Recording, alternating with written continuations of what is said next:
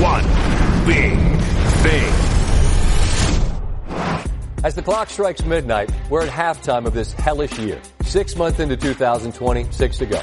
There are many ways to look at what's happened and what's to come, and a lot of them are far more important than sports, but for a couple of minutes, it's truly amazing to simply stop and take inventory of everything that's either been postponed or canceled outright since the night that we were sitting right here and learned that Rudy Gobert tested positive for the coronavirus and everything stopped.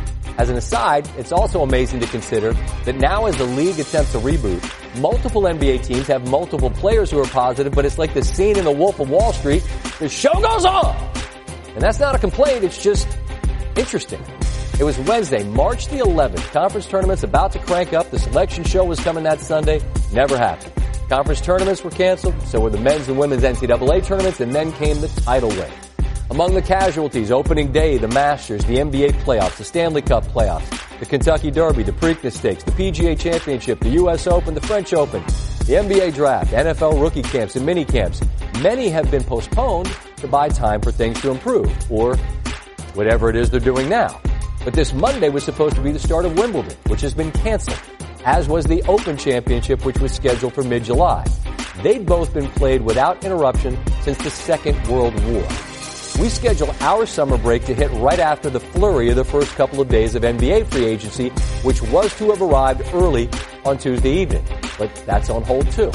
And I wonder, when we come back up for air in August from our new home in Washington DC, what are we going to have to talk about?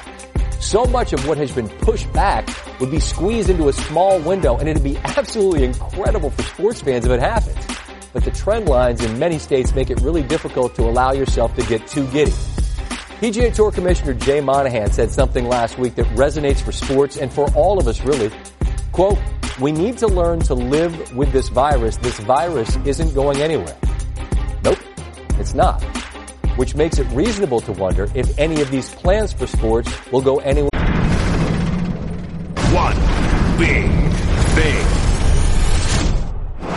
As the clock strikes midnight, we're at halftime of this hellish year.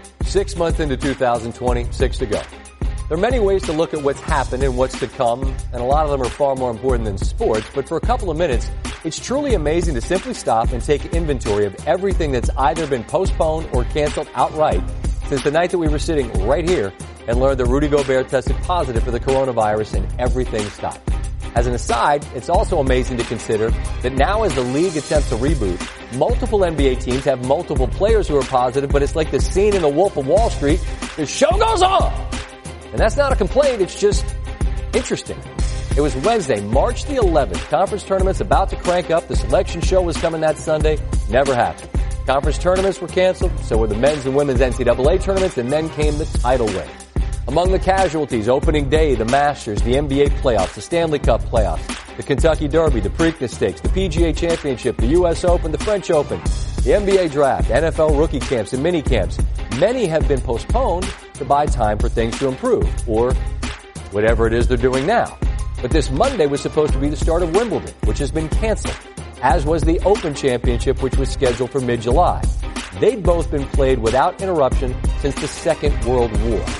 We schedule our summer break to hit right after the flurry of the first couple of days of NBA free agency, which was to have arrived early on Tuesday evening. But that's on hold too.